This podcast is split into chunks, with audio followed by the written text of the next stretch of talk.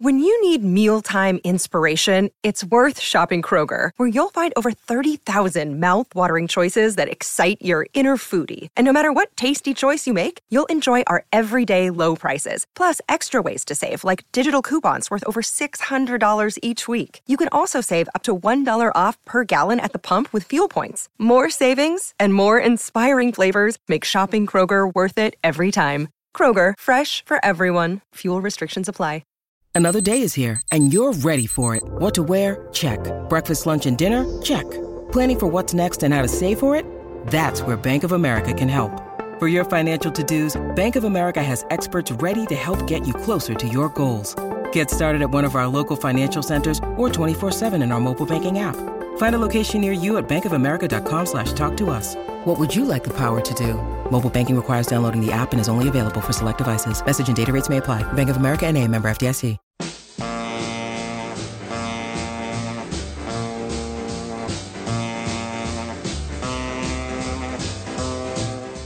Welcome to Let It Roll, the insanely ambitious musical history podcast hosted by Nate Wilcox. We've covered the early history of rock and roll, country music in the 20th century, the rise of hip hop, disco, electronic dance music, and heavy metal.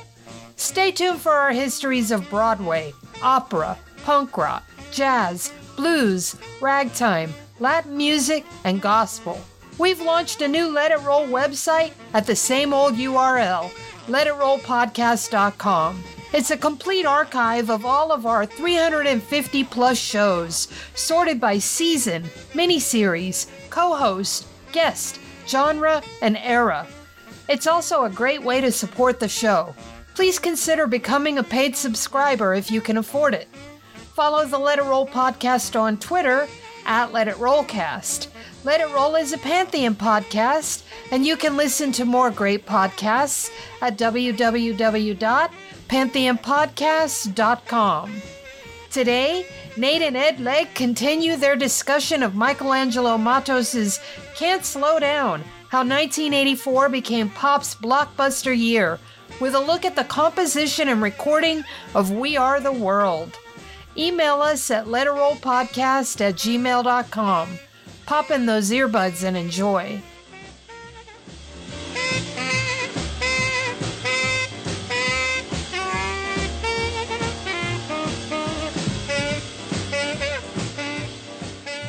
It's time to let it roll. Or should I say 80s roll? That's right. If I say that, that means I'm your host, Nate Wilcox, and I'm welcoming back Ed Legge, the Freebird Yeller, to continue our discussion of Michaelangelo Matos's Can't Slow Down, how 1984 became pop's blockbuster year. And I had to pause for a minute because I was like, Can't Slow Down. We're about to be finished with this book. We've got this chapter and then one more when we talk about we are the, or Live Aid with Michaelangelo Matos himself. So Ed, I hope you're getting ready for that. I'm getting psyched up as we speak. Excellent, excellent. And this this week, where it's a prelude to Live Aid, in which we record "We Are the World," but we don't get there immediately. Um, we've got a we've got a it, it's set the chapter's officially set at westwood one culver city california april 20th 1985 which is the studio where they recorded we are the world but matos matos as is his wont um, elegantly sums up the year and and and gets us to we are the world so let's let's do that and he talks about the massive sales figures in 1984 it turned the industry back to health and affluence which you know, from 1945 to 1979, the record industry was recession proof. And then the 1979 uh, Iranian oil embargo and, and all the stuff, craziness that went on with that triggered a recession.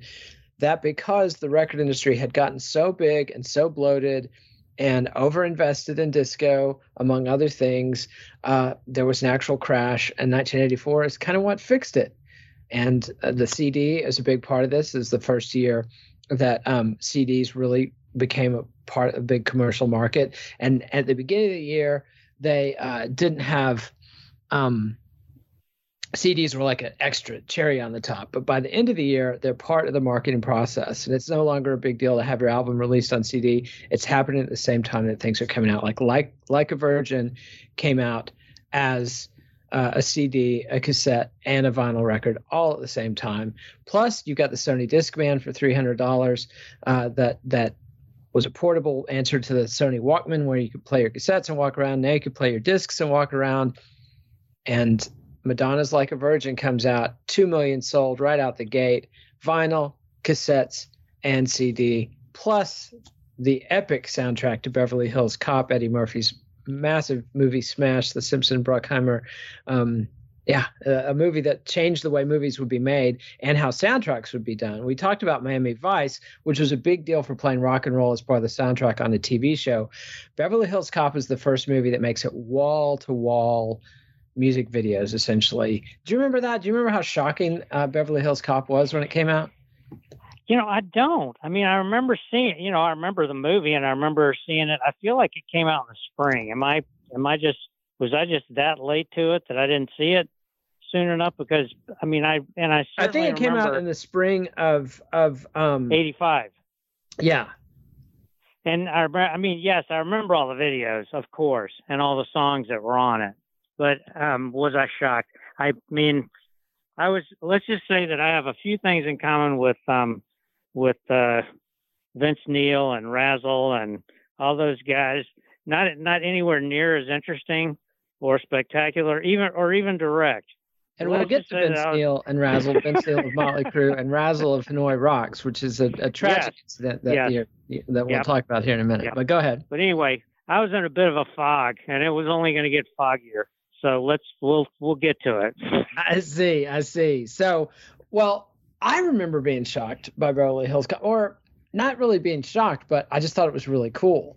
And it was only when we when it came on uh, HBO on the movie channel and Cinemax, and we watched it over and over and over again. And my friend Joe would joke and he would do experiments and t- and flip the channel back and forth from um, we didn't have MTV as I've said many times but he would flip it back and forth between uh, Friday night videos and Beverly Hills Cop and it was pretty seamless. I mean, you know there were dialogue and acting in between but the action scenes were pretty much just music videos. And and he, you know he would fast forward through the the talking parts and we would just it was just like watching hours and hours of of videotaped video shows you know. And we even had some videotape of mtv that we had traded uh, for with some guys we knew from the amarillo high wrestling team. But yeah, but let's let's you tease the hair metal you, you you tease the hair metal thing, but let's let's get into it. So, David Lee Roth is is is coming back. We've talked about Van Halen several times through the course of this book and this podcast series, but now he's got a solo album. He's co-hosting uh, MTV specials with Martha Quinn he's got a video cover, a video of his cover of California Girls. He does a whole e- solo EP, Crazy from the Heat. It's all song covers. It's the kind of stuff that Ed, Eddie Van Halen was tired of putting on Van Halen albums. Um, and it's it was clear at this point that Roth was ready to leave the nest, as it were. He's always blamed Eddie Van Halen, saying he pu- was pushed out, but he also jumped. Get it? So to speak. I knew I knew you'd appreciate that. But what was your take on the whole David Lee Roth? well, the first solo project. I feel I now feel one more thing to feel guilty about from that era um, because I liked it. I liked. I'm a big David Lee Roth fan. I saw the 1980. I saw them several times leading up to the 84 tour, and I mean they were getting fatuous. You know, I mean, they were, there was a lot of wind. I mean, that, there was just a lot of noodling and doodling on stage, Dave and especially Dave and Edward. And, um, but I liked it. I mean, I like, he has a, he actually has an Edgar, one, one of the songs on there is from one of Edgar Winter's albums that I really liked from 10 years before, believe it or not, Easy Street. But, um, yeah, I like, I mean, I liked it I enjoy I enjoyed his humor, and I actually missed. I was at a the last party that that I went to with people from my high school, and I mean I was class of '78, and this is '84. So that was the last big party that I ever went to in, in Decatur, Georgia, just because I happened to be home and they were having it. So I missed that. I missed the whole thing, Dave and, and Martha. But then he was on Letterman like a, a night or literally same week, night or two later, said the same thing about being a hot dog or a wiener, and and played the video. And me and my bud were just busting a gut when he got to the Midwest Farmer's Daughter, and he's I mean, the guy was almost like um now I'm gapping on, you know, the Mike Myers character was so campy and Wayne. dumb that it Uh, yeah, he's Wayne and um International Man Garth. of Mystery. I mean, oh yeah, Austin too. Powers. you know? Yes, yes, Yeah, he really mean, was almost- was. He, he was knowingly engaging in self parody and things like the the cover of the Louis Prima medley, and Louis Prima didn't write either of the songs, but he famously did Yeah. this medley of "I Ain't Got Nobody" and "Just a Gigolo" in the '50s, and um, uh, you know, that was a big tell that things were tongue in cheek in David in David Lee Mhm. Roth world, and and Mhm. they, they certainly certainly were, but it was it was massively successful. And he was really beloved at that time. And so i could see where he would feel like i'm free that people love me. I don't need eddie van halen anymore. I don't need to put up with his bs and of course roth was dishing out plenty of bs too but let's go ahead and hear it Yeah. this is uh, david lee roth's version of louis prima's medley of two songs louis prima didn't write just a gigolo and i ain't got nobody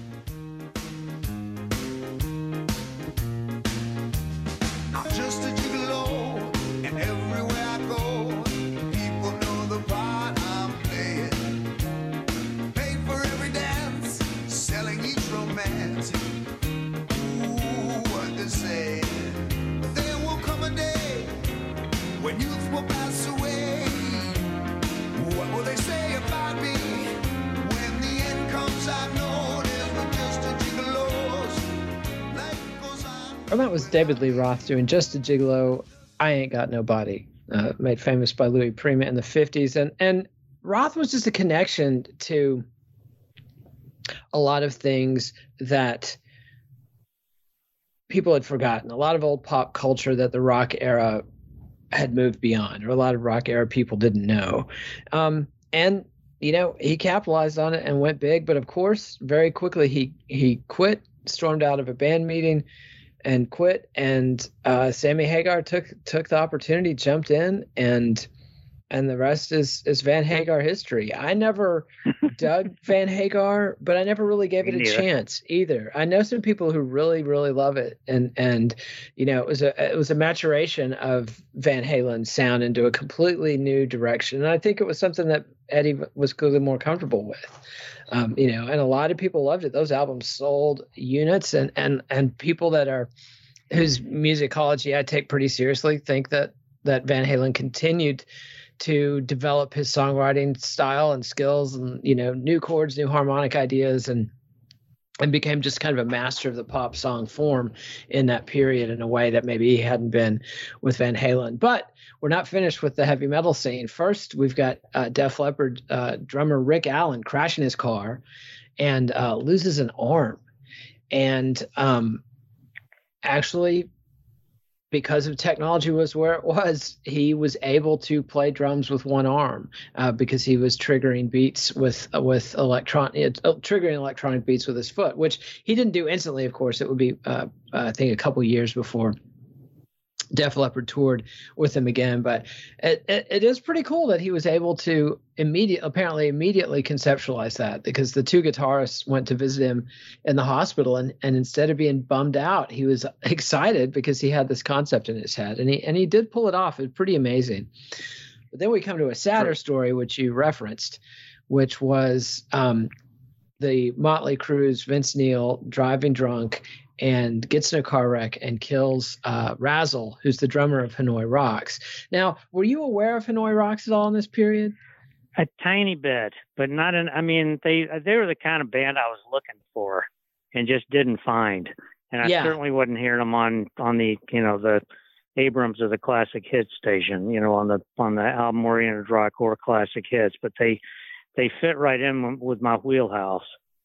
They absolutely did, and and the thing is with Hanoi Rocks is like they put out I think four albums uh, in Europe. They were a Finnish band, and they're really solid albums. I think that Hanoi Rocks is by far the most accomplished band of the hair metal era. They weren't part of the LA scene until tragically uh, 1985 because they were they were in Europe, but they were much more connected to the punk and new wave scenes that were dominant in England and Europe, and yet had a real rock and roll ethos and had a perfect look for MTV. And I really think that they had an excellent shot of having a major hit.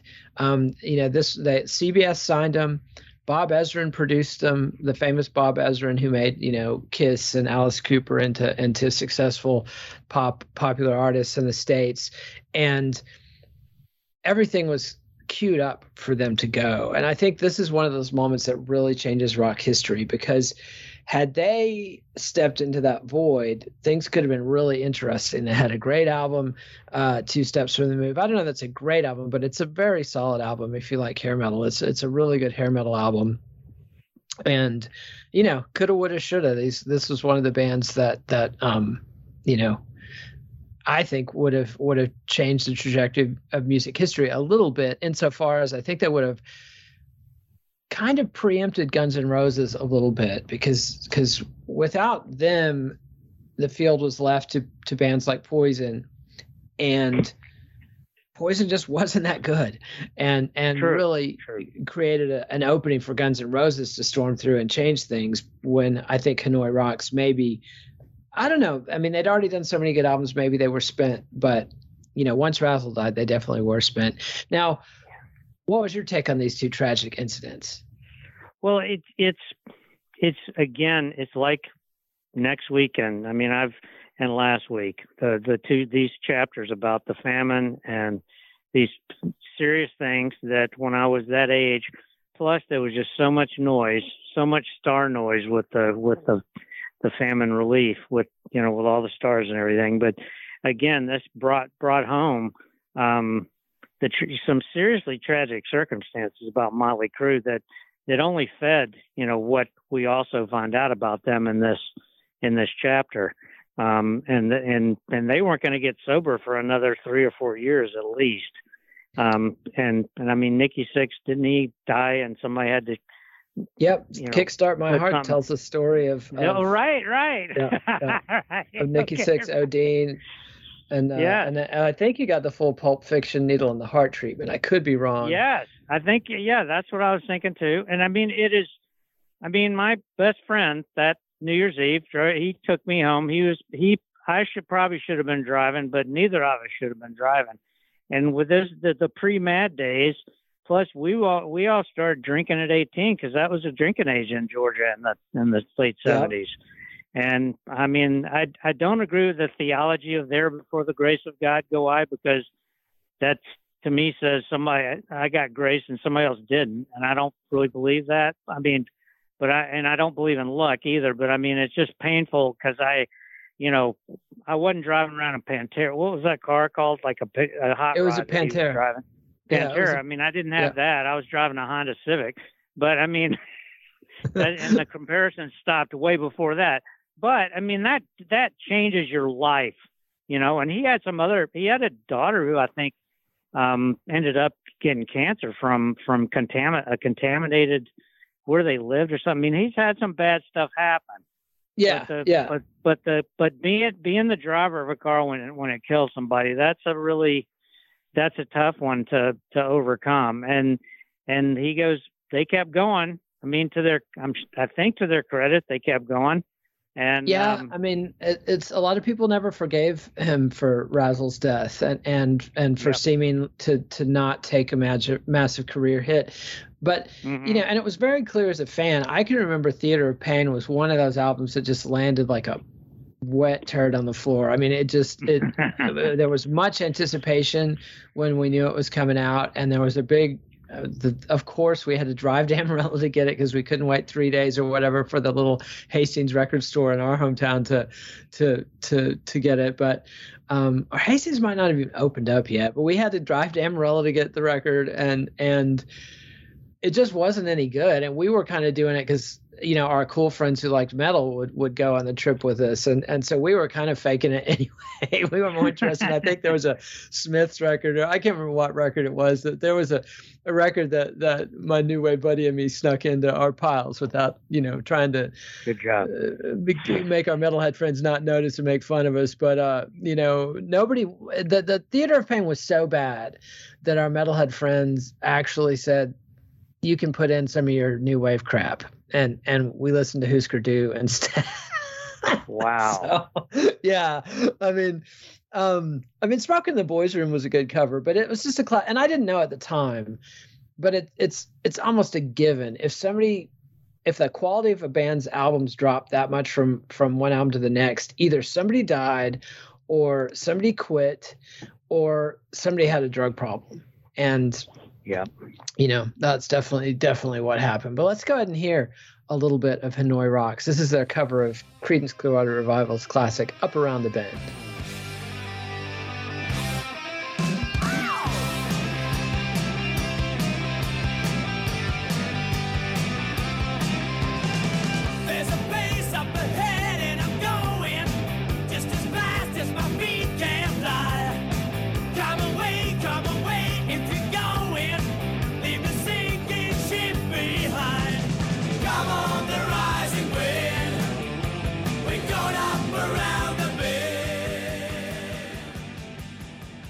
hanoi rocks cover of creedence clearwater revival's up around the bend featuring the martyred razzle on drums um, before his death. And and now we have to transition to Michael Jackson and Prince because we've got to talk a lot about We Are the World at the end of this episode. But with Michael Jackson, most of the update for the end of the year is business related. And a big part of it is this is when Michael makes his move and buys ATV, which was the company that had acquired the rights to the Lennon and McCartney song catalog. I think they'd held it since 69 itself when John and Paul uh, fought with each other and, and managed to, to John Lennon, I think, said something stupid that alienated some investors, and and and you know they lost their shot at getting control of it. And again, McCartney and Yoko Ono had tried to partner to buy it, um, but Yoko pulled out of the deal for various reasons, and so it was available, and Michael Jackson bought it, which Paul McCartney never forgave him for, and. I don't know. Do you blame him, or do you think it was fair game for Michael? I mean, Paul's the one who told him, you know, buy song catalogs and make money, uh, and this was the biggest one of all. Well, I think I think when we talked about this one time before on that, you said it's classic music business story where some somebody helps somebody else and and pays dearly for it. I Yep. think McCart- I, I saw McCartney on the '93 tour, his '93 tour, and he, gave away pro, the programs were free, and I, he writes about his relationship with Michael in the program Wow. and I can't. Yes, and I think he, I think he complained about him buying the music. I mean, the first time, uh, the thing I remember is is that the first time Michael called him, he didn't believe McCartney didn't believe it was Michael Jackson because his voice had gotten so high. He thought it was a a girl. Hmm. But anyway, um, I do I blame him? I mean, you know, McCartney would have done the same thing. I think so too. It, it He- is sad. Yeah, yeah. It, it is But- sad. Um, Go ahead. Well, I, don't know. I was just I was just going to jump on your assertion that McCartney would have done the same thing. I think it's highly likely. I mean, he didn't. You know, Yeah. he had the Buddy Holly Buddy Holly song catalog was one of those. He didn't write those songs. He was just buying them as an investment. And I mean, to me, it's like a compliment that somebody would want to buy your song catalog. And and I think if Michael it might have behooved Michael to to reach out to Paul McCartney and say, "Hey, I'm putting together this deal. I know you want these songs back so bad. I'd be I'd, I'd be thrilled to buy a 30% in share in it or whatever and let you buy the rest or something like that." I think that would have would have locked McCartney in as as a big hero, but ultimately Yep. the Beatles song catalog was the asset that was of the most value in Michael Jackson's whole um, estate when he passed, or or uh, he sold it to Sony. He sold it back to Sony a few years before he passed, but it ended up becoming the crown jewel of his financial empire. So. You know, it's business, Paul. I mean, you know, I can't. I and can't. and not- Paul's a bill- Paul is a billionaire. So yeah, E- he's not exactly. exactly. I mean, I understand where it's personally painful to him, and there were multiple betrayals and, and bungles that that involved that happened that um caused those songs to be uh, basically set loose into the business world. But um, you know, it is what it is. And and when Michael came along, he had the opportunity and he did it. But now we got to talk about Prince a little bit more before uh, we we move along. And and and Prince has had such a big 1984 with Purple Rain, one of the top grossing films of the year. I think it was just outside the top 10. The LP was on top of the charts, number one for for half a year. Uh, it was the store's biggest selling record of all. It was Record Bar, the, which was a big record chain, biggest selling record of all time outside of the Christmas season. And then uh, it came out on VHS uh, videotape, and there were 400,000 advance orders. And Prince being a very savvy operator i mean he not only got him, he not only crafted this persona wrote all the songs put the band together you know started the movie conceptualized the movie. But then he realized he had gotten too big and puts out rushes out a follow-up album that is anything it's like more of an anti-purple rain than the follow-up album. Around the world in a day sort of a pseudo psychedelic album and i'm saying pseudo just because he was not a big acid freak like musically Right. i think it's very authentic psychedelia or second generation psychedelia but it's not truly psychedelic in that he was not actually ahead as they say he wasn't he wasn't Yeah. uh, doing a lot of lsd um i don't know do you remember when when when around the world in a day came out and and- Absolutely. Yeah, I, I associate it with Power Station for some reason. Um, and, and I know that Power Station was a little bit ahead of that, but um, yes, and I mean it, it, it. I don't remember. I'm not sure if it got ripped or it just because it wasn't Purple Rain. And I mean that was that is really soon. To, yeah I mean was- now it it seems really soon.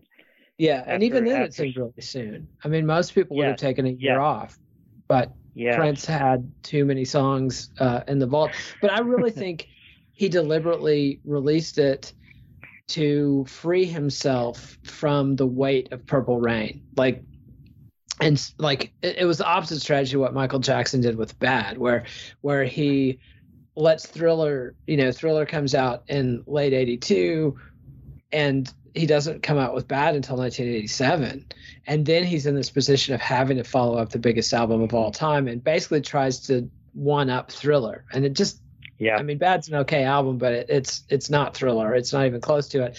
And and by 1987 prince had already done another movie and, and multiple follow-up albums and was ready to drop sign of the times his masterpiece. And i think prince was very savvy to drop uh, to kind of do the most opposite possible thing um, but we haven't even talked. He did a massive Purple Rain tour before he did that. That spent the second half of the year, you know, touring on that. And they also talk about all the songs he was producing and writing, including the infamous Sugar Walls by Sheena Easton. I mean, getting somebody like Sheena Easton, who had an absolutely G-rated persona, to put out a song as vulgar as Sugar Walls. it's no wonder he did it under a pseudonym, Alexander Nevermind. But a pseudonym like that, everybody and their dog is going to know it was it was Prince. You know, I mean, I don't Did know. you It- did you ever hear did you ever hear it on the radio? That song? Mm, no, I definitely didn't. But I was in Borger, Texas, so the Amarillo stations, you know, weren't playing just a ton of Prince and they didn't get far past, Sure. you know, when the doves cry and let's uh, uh, let's go crazy, and and um, but I did hear it on video shows, and I heard about it. I mean, I heard that song. I don't know where, but I don't remember hearing on the radio. But I know I heard it many The times. I mean, the the only time I heard it that I can remember, and I this was a little bit before Material Girl the hit, which I which I enjoyed and started really liking Madonna then. But um, I was driving toward Atlanta pretty late, like after midnight, and um, that song comes on, and I I'm thinking to my I'm thinking to myself, is this what I think it's about? I mean, good lord. And, and I mean, she's a apparently in person she is a stunningly beautiful woman, which has nothing to do with any of this except she's suddenly hanging out with him and and good old Prince. I mean, he's he brings the he brings that stuff. You know, he he doesn't shy away from, no, no. from he- that he- topic. that was his persona. He personified Yep. sex and and Yep. was able to do it in such a compelling way that everybody wanted to participate, including Sheena Easton.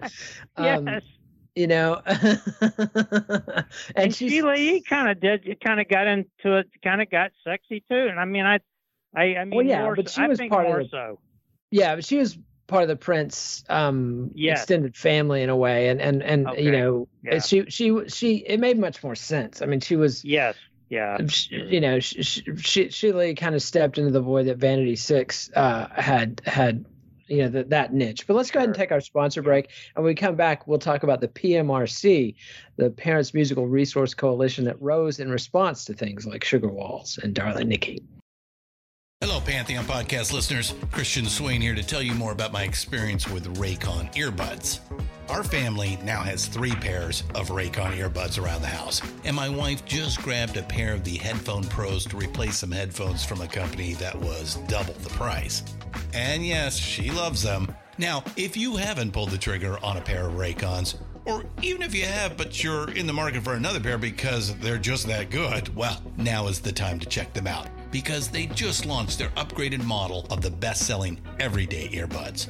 With Raycon's upgraded everyday earbuds, now you also get active noise cancellation, ergonomic design, and multi point connectivity that lets you pair with two devices at once. New quick charge function, three customizable sound styles, plus awareness mode. Available in a variety of vibrant new colors to complement any and all skin tones. I even have a pair of earbuds in a cool green color.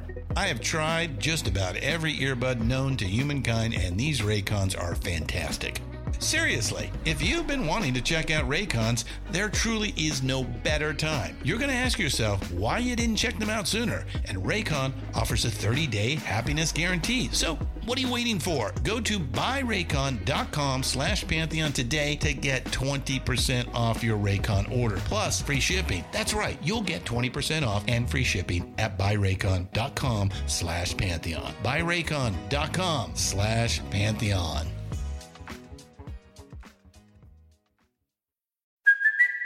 It's Kaley Cuoco for Priceline. Ready to go to your happy place for a happy price? Well, why didn't you say so? Just download the Priceline app right now and save up to 60% on hotels. So, whether it's Cousin Kevin's Kazoo concert in Kansas City, go Kevin, or Becky's Bachelorette Bash in Bermuda, you never have to miss a trip ever again. So, download the Priceline app today. Your savings are waiting. Go to your happy place for a happy price. Go to your happy price, Priceline. Hey folks, Steffan Chirazi and Renee Richardson here from the Metallica Report. And we are proud members of the Pantheon podcast family, where the best of music and podcasts unite. We've got something pretty cool for you. We're giving away an exclusive Metallica merch package worth over $250. That's a whole lot of scary guys, skulls, M72, and other sought after Metallica swag. And we've made it easy for you to win. Follow and share the Metallica report, and you're in the game. Go to pantheonpodcast.com slash Metallica, enter your email, and hit that button to be entered to win. And just like that, you're eligible for our monthly exclusive Metallica merch package. And guess what, rockers? You can enter every month. So just do it. And while we love our global brothers and sisters, the lawyers won't let us ship outside the U.S. And so the PMRC, and it's you know we got so used to warning labels on albums and cassettes and CDs, whatever you want to call them, that it's hard to remember there was a time before that, and there are specific people who are responsible for that piece of uselessness, and it starts with Susan Baker, who was the wife of Secretary Tre- Treas- Treasury Secretary of the Treasury James A. Baker, um, who was horrified when her uh, tween-age daughter asked what a virgin was because she had heard "Like a Virgin" by Madonna, and I don't know. I mean, that's the kind of thing you know that you could have heard at church, you know. Like hearing about the Virgin Mary, and and Mike, I, I believe that's when I came out where I had to ask somebody what's a virgin because they were talking about the virgin birth and the miracle of virgin birth so much that, you know. But anyway, Susan Baker t- hooks up with Tipper Gore, the wife of Al Gore, and she had been horrified when her daughter discovered Prince's Darling Nikki, and so uh, they formed the Parents Music Resource Center. Sorry, not coalition, and um, yeah, and and it it becomes a big deal, a, a classic moral panic. Were you panicked at? I was panicked that somebody was having a moral panic. That was that, yes. It I- is I a mean, worrisome kinda- sign. Well, they get what was the the the fuck like a beast? That was one of the ones they used as a reference. Wasp, Um, yes, yes, yes, Wasp. Yes, and, thank you. And and yeah, and Wasp definitely didn't. Des- I mean, Wasp was a perfectly great second or third tier hair metal band, but they got a lot of shine out of that. And the Dead Kennedys got Yes. some shine out of it because of Oh, their song point. "Too Drunk to F," and and then Yes, um, which I loved. I love that. it was a classic. It's a great song. and and and, and uh, yeah, Wasp didn't age well, but um, and I'm talking about at the time. I can remember their first album was kind of okay. Their second album, we threw it out of the car uh, one lonely night when when we had to listen to it the whole way through, and we're just like, this is terrible. Um, but uh, the the there was also the mentors uh, and El Duce who owe their entire career to the PMRC. You know, like Mhm. that they would they would seize bands out of complete obscurity and and and trumpet their filthy songs. You know, and and kids wanted. It. I mean, I definitely ran out and bought a Mentors album. It wasn't easy to do, and it wasn't very good, but or any good. But you know, we found it. But anyway, uh, we should we should. Um, any any more thoughts on the PMRC? It it you know what? It's it speaks for itself, and it was fun seeing Dee Snider and Frank Zappa in a suit. Yeah, I know and- wasn't in a suit, but Frank was.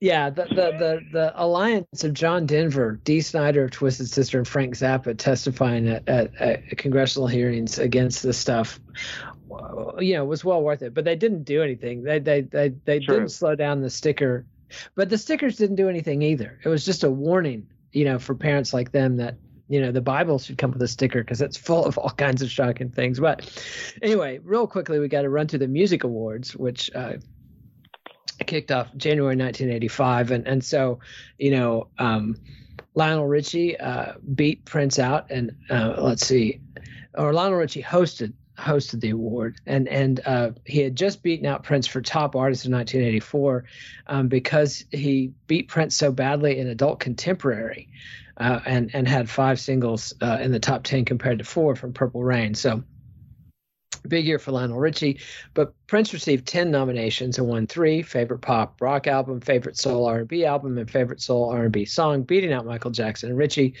But uh, Richie won six out of his eight nominations, and uh, and this is you know the American Music Awards are voted by musicians and and people in the industry, and so apparently Prince is already becoming less popular with the, the his fellow musicians, and. Um, but Prince did win an Oscar. He he got uh, uh, best original song score, and the last time that the Oscars offered that category, but he wasn't uh, nominated for best original song, which Stevie Wonder won with "I Just Called to Say I Love You." And it's funny that was a big hit, and and in a not very hit movie, Gene Wilder's uh, "Woman in Red." Uh, comedy, which Wonder soundtrack. But we didn't even mention. I don't think we mentioned Stevie Wonder at all in previous. Matos can probably correct me, but but um, I wouldn't be surprised if he mentioned it somewhere. But it's just like what a big year when Stevie, an artist like Stevie Wonder, has a, a major one of his late major hits, and hardly can be squeezed into the book. So it was uh, big doings. But um, yeah, but uh, uh, I, I thought it was it was interesting that um. Stevie Wonder didn't get to perform at the Oscars, and that they uh, they they assigned the song nominees to different singers who had times ties to the film business. So Diana Ross performed "I Just Called to Say I Love You," uh, Anne King performed "Against All Odds," and Phil Collins cringed when he saw the performance. Which, I mean, if you're going to write a song like that, I guess you're going to see other people perform it sometimes. But that was a really dinosaur move for the the MPA to insist. Like that's just that's a very pre-rock era move. Whatever executive at the Oscars made that decision, I guarantee you they were not Simpson and Bruckheimer or the producers of Miami Vice. They were they were the old world where they wanted Henry Mancini uh, uh, doing the soundtracks to the movies, and and you expected songs to be fungible. Like somebody would have a hit song and multiple people would sing it, and that was the ethos all the way up until basically uh, the Beatles and Bob Dylan. And you know, it, it it took that long to die, but now. Um, let's let's let's cue one one last song and then we'll get to uh, we Are the World. But here it is Prince's The Ladder from um, Around the World in a Day. And this is one of my favorite songs off that album, but it's completely non commercial. Starts out with like a minute and 10 seconds of Prince talking uh, about religion. So here's Prince, The Ladder.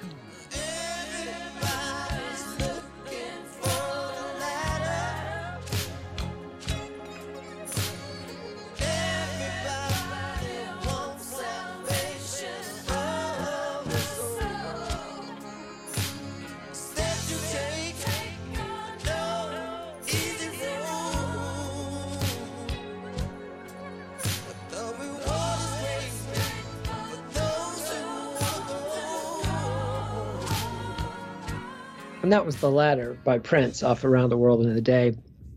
And now we come to We Are the World. And so, um, obviously, Do They Know It's Christmas had a big impact. And Lionel Richie and Michael Jackson.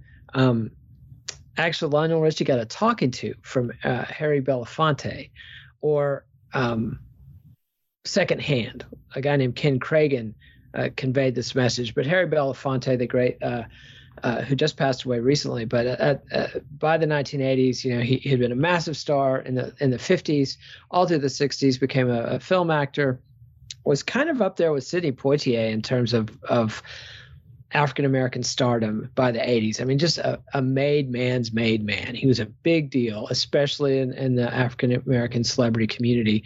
And he was, quote, ashamed and embarrassed at seeing a bunch of white English kids doing what black Americans ought to have been doing, i.e., helping fight the famine in Ethiopia.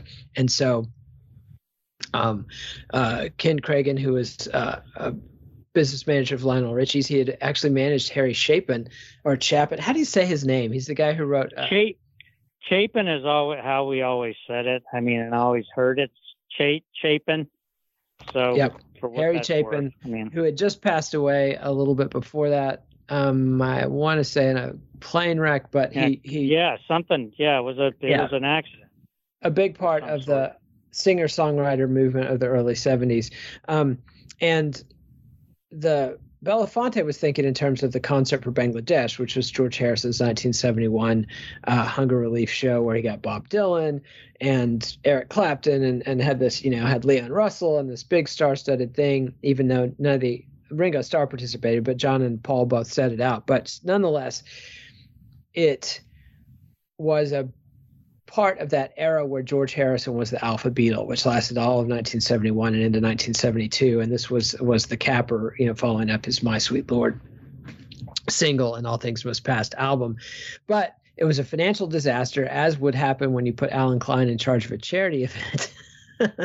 and so they decided to follow the the do they know it's christmas model rather than the than a benefit concert. And they put together we are the world. And uh, michael and lionel richie wrote it together. And uh, you know um, michael was down to write co-write with lionel richie and they and they focused on making a bombastic grandiose song and they listened to a lot of national anthems. And i think that's part of the reason to me and i think we just did we disagree on this? But i think we are the world just kicks the crap out of do they know it's christmas. You know, I I what what I said last time was that I just I I kept having uh do they know it's Christmas run through my head. ah but, that's right. Yeah But but I will say this, having, you know, read this chapter again and, and actually bizarrely the Wikipedia page for um USA for Africa or Live Aid is really good. It's strange. I mean, I usually don't say that, but it's got incredible detail. But but the the the making of this is a pretty it's it's an achievement how they pulled it off and that, Yeah. that- and I agree that that that Michael did throw down. I mean, it, I had forgotten that he had anything to do with it, and you know, which and it was a setup if he had wanted to do Live Aid, and we can we'll talk about that ne- next week, I'm sure. But um, but I mean, he really he wanted to get he was involved, and and you've got the top guys doing it. So I mean, that it's impressive, and it's I mean, you've got Q on the on the scene. You've got Stevie. Apparently, Ray Charles was at least in there, and yep, he was that's there. some, Bob Dylan that's was some heavy. there. Yeah, Bob. Yes, and some he, just some heavyweight talent that they had to manage, and it's very impressive. Yeah, yeah, it, it really was. And of course, Prince opted out. And and it was a big PR disaster for Prince. Um, but uh, yeah, I mean, he didn't like the song. He offered to play guitar on it, which I think would have been cool, but they didn't want that. It didn't fit with the arrangement they had, and um, he, it- you know, it it was a pretty serious PR hit. It, it established Prince kind of a permanent reputation that I don't know that Prince ever uh, overcame. That he was selfish and a prima donna and didn't play well with others, which is all probably true. Um, But uh, did the song raise any less money because Prince wasn't on it? Did it actually materially hurt anybody? I don't think so. But Nope. you know, it, it, it uh, it, I, I don't know. And and when you think about what he's thinking about at this point, when he's trying to get away from the Purple Rain image, maybe part of that was deliberate. I mean, maybe he wanted to alienate people a little bit. And I think the I think it's no coincidence that he emulated the Beatles on on uh, around the world in a day. Um, and I wonder if he was a student of John Lennon and Yoko Ono, if if he realized that John Lennon had used Yoko Ono to break free of the Beatles curse, and he was looking to do something similar. That's probably overthinking it. I doubt Prince probably wasn't that aware of the Beatles early '70s history. But anyway, just something to think about. But let's. Um, any more thoughts on Prince before we move back to the actual recording of? Well, I, I I don't think I can't remember. Was it this tale that included the fact that that his that he went out on the town and then his bodyguards, or that was that the tour where he went out on the town and then his bodyguards wouldn't let people look at him, or Yeah. you know got mad at him. That is that's not the first time I've heard that about Prince. That I've heard about second or third hand people who worked for him who weren't even allowed to be in the same room with him you know, and they they were employed, but or and they certainly couldn't look at him or talk to him. Yeah, and, and that's uh, you know a weird thing, and it, it reminds you of these stories you hear about, like Jeff Bezos' cleaning lady, where she had to climb out of a window and hide because she wasn't supposed to be seen, and Bezos was coming her direction, and uh, it's a pretty weird thing when you're that powerful and wealthy, and you can uh, uh, just say, "I don't want to interact with these people." It's it's you know one of the definite dangers of fame and power and it doesn't make you a better person that's for sure and it yeah i mean um prince had a very productive life very sad when he passed but yeah you know uh, i and i certainly I certainly would have done worse with that kind of wealth and power i can Me too. I Me to too, think- buddy. I Yep. shudder to think what I would have done uh, with those kind of opportunities to do bad things. But anyway, say we're safe from that by my lack of talent. But there you go. It, it's uh, yeah, uh, uh, yeah. Anyway, but back to the to the to the to the wealthy uh, celebrities trying to save the world, and um, yeah, I mean a massive undertaking. Forty six different voices had to mesh as one. The the song's key was too high for many of the singers like Springs, Bruce Springsteen, uh, uh, Waylon Jennings, and Will, Willie Nelson were all asked to sit out for the choruses. And uh, but when Quincy Jones played back the chorus as a finished product, everyone was blown away. And then they had um, you know some good solos from people like Cyndi Lauper with really powerful voices. But it took uh, several colleagues to save the Bob Dylan contribution to the song. So including Stevie, including Stevie showing him how to sing like Bob Dylan. Yep, yep, yep. That it's just uh Stevie's like classic. the hero, a hero, and then he comes back and does Springsteen's part. I just read that today, and I'm like, did I read that in the book or did I read it somewhere else? Yeah. He, that supposedly he sang Springsteen's part at the end too. Yeah, yeah. yeah. I mean, yeah. that's some serious. You, I mean, that is some serious recording talent in that room, and to to manage that that many people. Yeah, that was Um, Quincy Jones. I, I, I mean, obviously Michael and Lionel were, were leaders on it, but I think Quincy Jones is Yeah. steady hand at, at behind Yeah. the. I think I think I think a lot of people there uh, probably respected Quincy and might, and I'm sure he had encountered many of them Yes. many times, and so I, he had a lot of authority um, and a lot of respect from all aspects of the music business, and so I think that definitely was a factor. But but it's also interesting is when these super talented people work with each other, and who outperforms who is really telling. I mean, it's a lot like uh, you know when collegiate athletes play, move up to the pro leagues in an NBA or NFL or Major League Baseball or whatever, and and you suddenly see these enormous differences in ability, and you know, so somebody like Stevie Wonder who can not only sing his part but jump in and sing other people's part in their voices. You know uh amazing amazing talents. But let's go ahead and hear our last song snippet. And this is this is uh, michael jackson doing a demo of the song we are the world. Michael jackson solo we are the world. When we should heed a certain cause. Cause the world, it seems, is right in its line. Cause there's a chance for taking in needing our own lives. It seems we need nothing at all.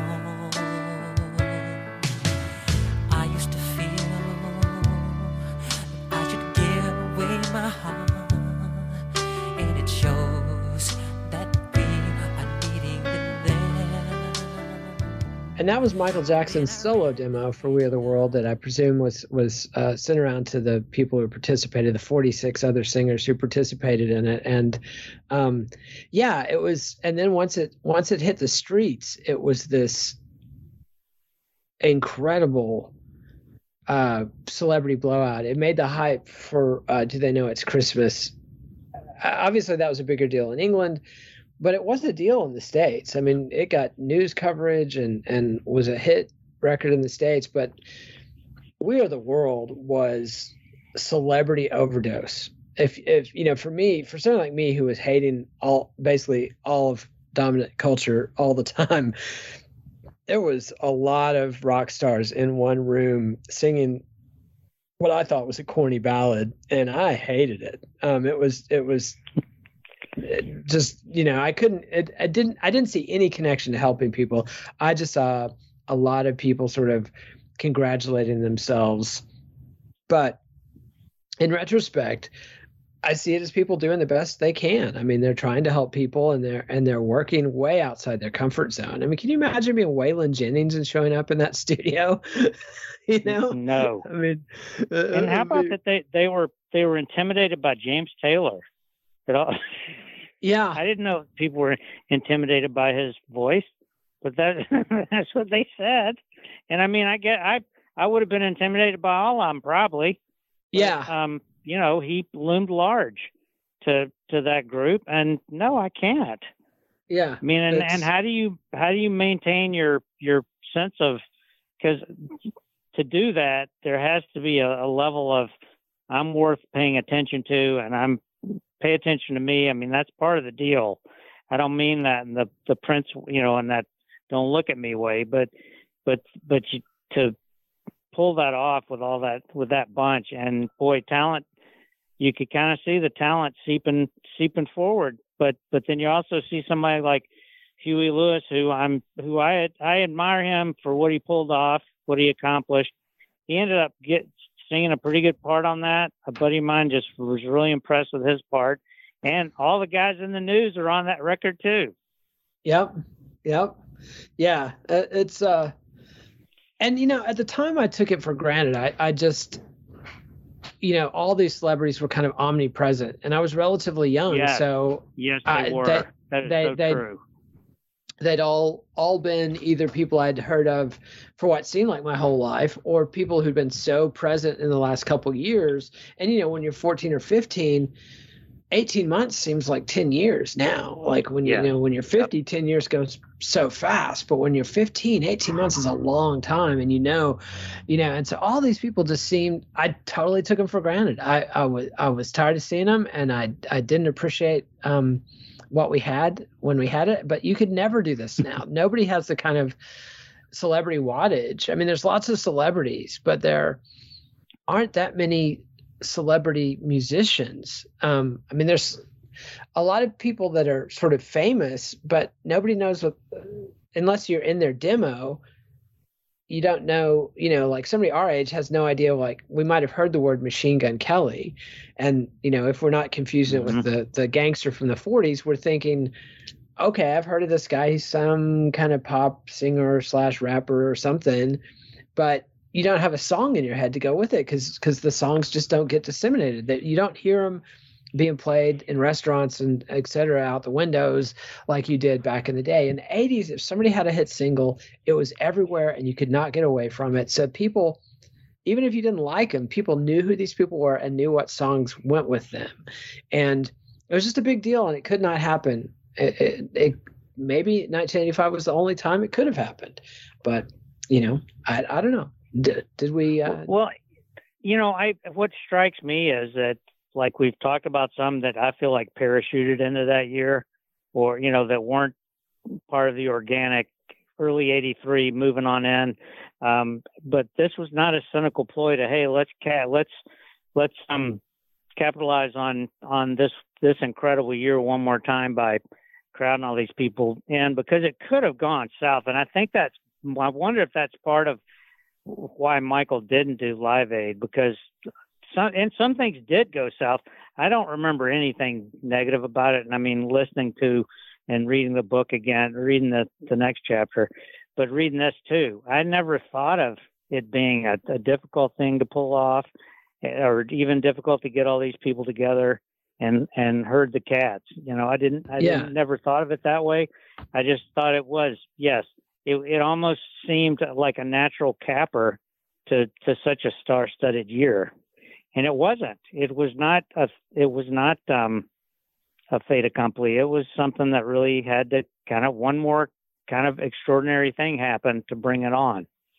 Yeah, I, I think so. And I think that it's very clever of Matos.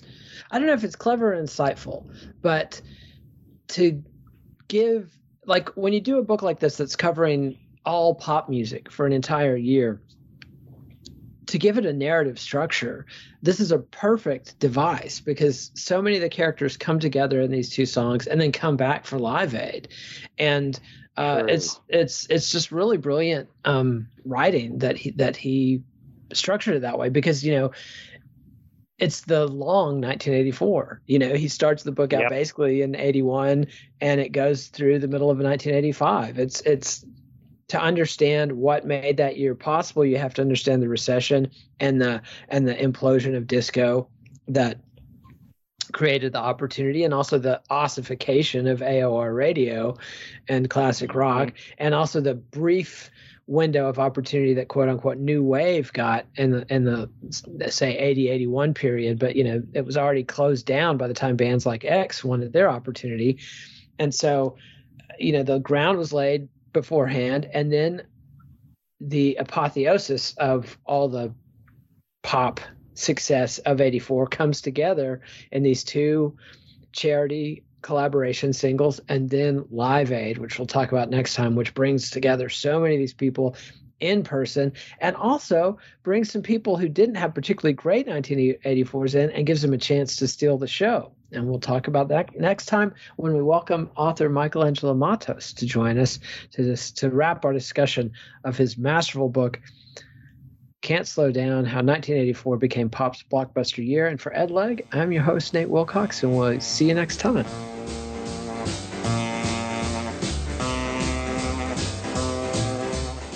Follow the Let It Roll podcast on Twitter at Let It Rollcast and check out our website at letitrollpodcast.com. Thursday, Nate welcomes Mike Stark for a discussion of his oral history of Black Sabbath. Let It Roll is a Pantheon podcast, and you can listen to more great podcasts at www.pantheonpodcast.com.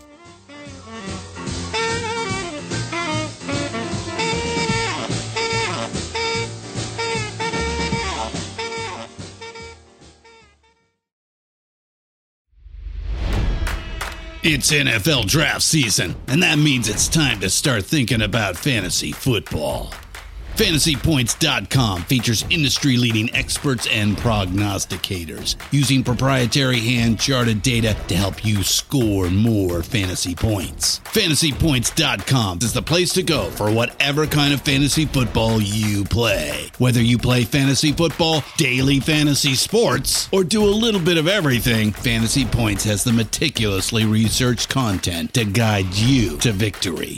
And why wait for the fall? Fantasy Points also covers the new spring football league, the UFL. Join the guru, John Hansen, Scott Barrett, Joe Dolan, and other massive names in the fantasy football universe with an exclusive offer. Use code Pantheon for 15% off any fantasy points package, including the all in package, with access to every article, tool, and data nugget that Fantasy Points has to offer. That's fantasypoints.com and code Pantheon for 15% off at Fantasy Points. Fantasypoints.com, code Pantheon. Score more fantasy points.